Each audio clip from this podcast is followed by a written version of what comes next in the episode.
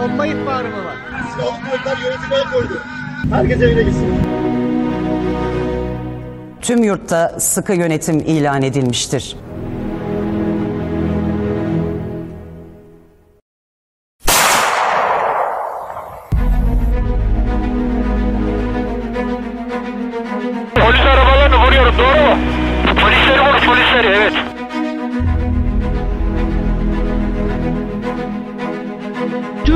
Millet Meclisi vuruldu Gülbin.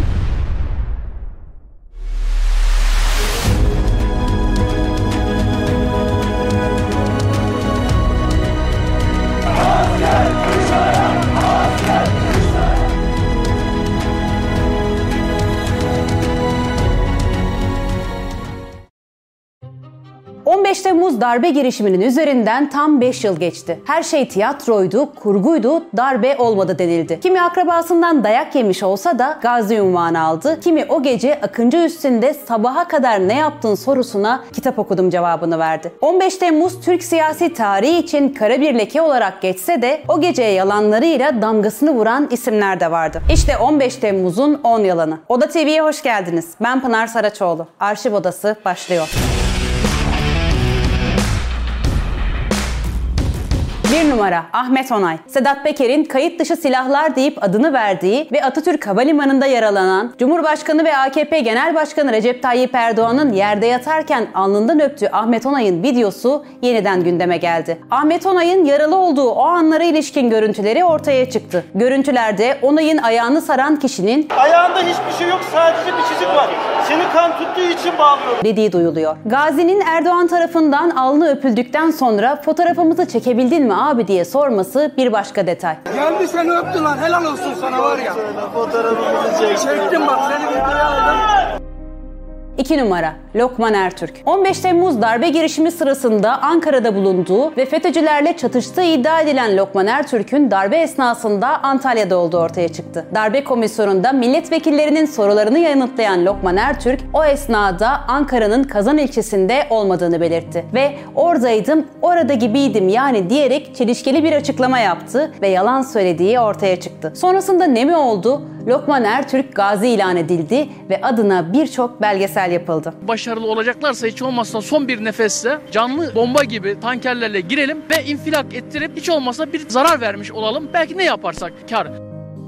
3 numara Zafer Onaran. Onu 5 tankı durduran kahraman olarak tanıdık. Ankara'da Sincan 1. Ağır Ceza Mahkemesi'nde görülen dava dosyasına göre 15 Temmuz darbe girişiminin ardından çenesi kırıldığı için hastanede tedavi gören Zafer Onaran, basına darbe gecesi tankları durdurmak isterken yaralandığını anlatmıştı. Onaran'ın açıklamaları 5 tankı durduran kahraman diye manşetlere çıktı. Eşi Aysel Onaran aracılığıyla Sincan Kaymakamlığına gazilik için başvuran Onaran'ın hastane masrafları ödendi, hesabına para yatırıldı. Olayı medyadan öğrenen akrabası Beytullah Koca ise karakola giderek ne kahramanı 16 Temmuz'da kavga ettik, çenesini ben kırdım, devleti dolandırıyor diyerek şikayetçi oldu. Savcılık Onaran çifti hakkında kamu kurumunu dolandırmak suçundan dava açtı. Onaran aldığı paraları iade etti. Kaymakamlığa gazilik haklarımdan vazgeçiyorum diyerek dilekçe verdi. 4 numara 200 tankı engelledik yalanı. 15 Temmuz darbe girişimi sırasında Etimeskut Zırhlı Birlikler Okulu ve Eğitim Tümen Komutanlığındaki eylemlere ilişkin görülen davada duruşmaya tanık olarak katılan ÖY'nin ifadesi bir yalanı daha ortaya çıkardı. Darbe girişimi sonrası ağırlaştırılmış müebbet alan eski Kor General Metin İdil, tanık ÖY'nin ifadesine göre bir basın mensubunun yanına giderek 200 tane tankın sokaklara çıkmasını engelledik açıklamasında bulunmuştu. Ancak bu duruma itiraz eden tanık Kadıköy'e ben kışlada sabaha kadar iyi dili hiç görmedim ifadelerini kullanarak olayı yalanlamıştı. 5 numara 15 Temmuz gazileri için toplanan paralar. 15 Temmuz 2016'daki darbe girişiminin ardından 15 Temmuz şehit yakınları ve gaziler için başlatılan yardım kampanyasında 309 milyon TL tutarında para toplanmıştı. Gazilik haklarından faydalanamadıklarını öne süren ve toplanan bağışların kendilerine ulaşmadığını iddia eden 15 Temmuz gazileri ise 23-24 Ocak 2020 tarihlerinde eylem yapmayı planlamış ancak Aile Çalışma ve Sosyal Hizmetler Bakanlığı'nın devreye girmesiyle eylemler son bulmuştu. Gaziler kendilerine verilen sözlerin tutulmadığını belirterek eylemlere devam etmiş, Aile, Çalışma ve Sosyal Hizmetler Bakanlığı önünde oturma eylemi yaparak bu duruma tepki göstermişlerdi. 3200 TL maaş aldıkları ve her şehit ailesi ve gaziye ev verildiği hakkında kamuoyunda bir algı oluştuğunu belirten gaziler bu durumun gerçeği yansıtmadığını söylediler. Gaziler toplanan yardımlarla ilgili bağış milletimize iade edilsin deniliyorsa buna itirazımız yok açıklamasında bulundular. 3713 sayılı terörle mücadele kanununa mensup iç güvenlik gazilerine verilen pek çok hak 15 Temmuz gazilerine verilmemiştir. 6 numara darbe gecesi kitap okuduğunu söyleyen binbaşı. 15 Temmuz darbe girişimi sırasında darbenin yönetildiği Akıncı üstüne mühimmat taşıyan helikopterin pilotu sanık eski binbaşı Deniz Aldemir FETÖ ile ilgili itirafları reddetti. Soruşturma sırasında ifadesinin iradesi dışında alındığını belirten Aldemir, Akıncı üstünde sabaha kadar ne yaptın sorusuna kitap okudum cevabını verdi. 7 numara tank kullanan kamyon şoförü Mehmet Köse. İstanbul Büyükşehir Belediyesi'nde kamyon şoförü olarak çalışan Mehmet Köse iddiasına göre 15 Temmuz darbe girişimi sırasında İstanbul Göztepe'de yol ortasında kalan tankı çalıştırdı ve dakikalar içinde kullanmaya başladı. Evet şu anda İETT garajda gidiyoruz beyler. Tank aldık.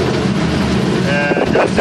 Hayatında ilk kez tank kullandığını belirten Köse, hükümet yanlısı medyalar tarafından 5 dakikada tank kullanmayı öğrenen kahraman şeklinde lanse edildi. Ancak gerçek hiç de öyle değildi. Mehmet Köse'nin kullandığı araç tank değil, aksine bir ZPT'ydi. Yani zırhlı personel taşıyıcı.